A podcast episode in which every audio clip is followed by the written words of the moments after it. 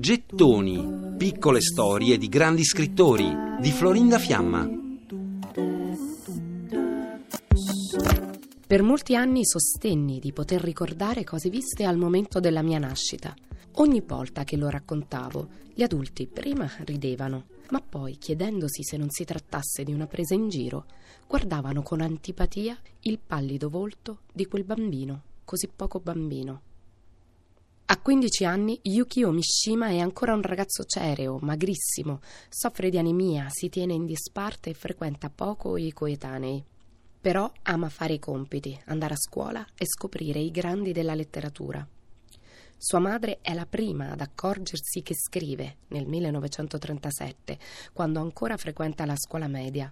Gli insegnanti ritengono che i suoi temi sono stravaganti, audaci, e suo padre, che lo vuole impiegato nella pubblica amministrazione e lo obbliga a fare gli studi giuridici, osteggia le ambizioni letterarie del figlio. Un giorno piomba in camera di Kimitake che sta lavorando a un manoscritto e glielo strappa rabbiosamente dalle mani, lanciando i pezzi per la stanza. Il ragazzo scoppia in lacrime e corre dalla madre. Da quel giorno Mishima inizia a nascondere i suoi scritti per evitare che il padre li distrugga e la madre inizia a proteggerlo e a incoraggiarlo a scrivere.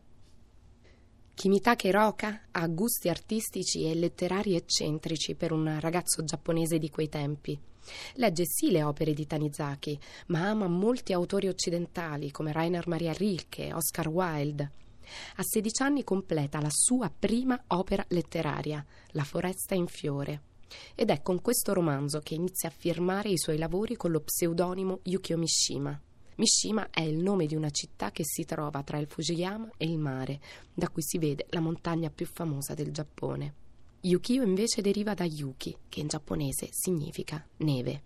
Quando esce l'ultima dispensa della foresta in fiore, il Giappone entra in guerra e Yukio viene precettato dalle autorità militari per lavorare in una fabbrica che produce aerei kamikaze. Nel frattempo, la prima tiratura di 4.000 copie del suo romanzo va esaurita in solo una settimana. C'è un'immagine che ossessiona Mishima per tutta la vita e che è legata anche alla sua prima pulsione erotica, il San Sebastiano trafitto di Guido Reni. Lo scrittore racconta che aveva scovato dei volumi di riproduzioni d'opere d'arte di suo padre e mentre ne stava sfogliando le pagine, a un tratto balza ai suoi occhi quest'immagine in Confessioni di una maschera, Mishima descrive il dipinto con morbosa minuzia.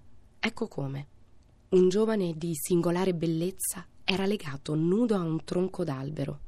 Le braccia erano tese e tirate verso l'alto, con i polsi incrociati e serrati da cinghie fissate anch'esse all'albero. Non si notavano legami d'altra specie, mentre l'unico rivestimento che velasse la nudità del giovane era un lembo di ruvido panno che ne cingeva mollemente i fianchi. Le frecce erano affondate nel vivo di quelle giovani carne sode e fragranti, e dall'interno consumavano il corpo con fiamme di indicibile strazio e di estasi suprema. Per riascoltare e scaricare in podcast gettoni.rai.it